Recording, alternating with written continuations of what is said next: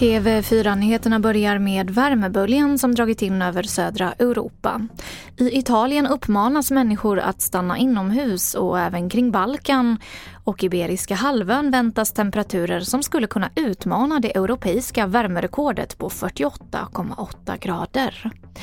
Röda varningar som innebär hälsorisker har utfärdats i tio italienska städer, inklusive Rom och Florens och värmeböljan väntas hålla i sig i ett par veckor till.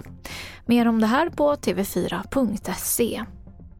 Antalet incidenter med hot och våld har ökat kraftigt på svenska kvinnofängelser i år.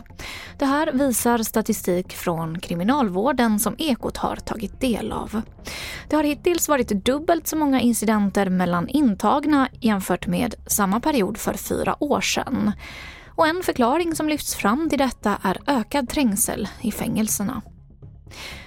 Till sist kan vi berätta att det fortfarande är möjligt med ett turkiskt godkännande av Sveriges NATO-ansökan i sommar.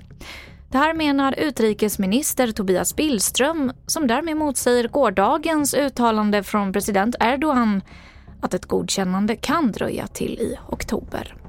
Ja, men, eh, jag har redan pratat med min turkiska utrikesministerkollega Hakan Fidan i Vilnius och försäkrat mig om att det turkiska parlamentet kan alltså sammanträda när som helst. Och medan du och jag står här och pratar så är parlamentet fortfarande i session och ska också ha möte nu i helgen. Så det är fortfarande möjligt med en ratificering under de kommande veckorna.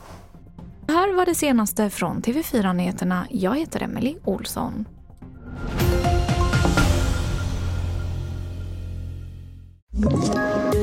Poddtips från Podplay.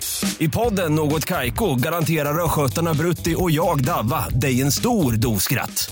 Där följer jag pladask för köttätandet igen. Man är lite som en jävla vampyr. Man har fått lite blodsmak och då måste man ha mer. Udda spaningar, fängslande anekdoter och en och annan arg rant. Jag måste ha mitt kaffe på morgonen för annars är jag ingen trevlig människa. Då är du ingen trevlig människa, punkt. Något Kaiko, hör du på Podplay. Därför är gardinerna.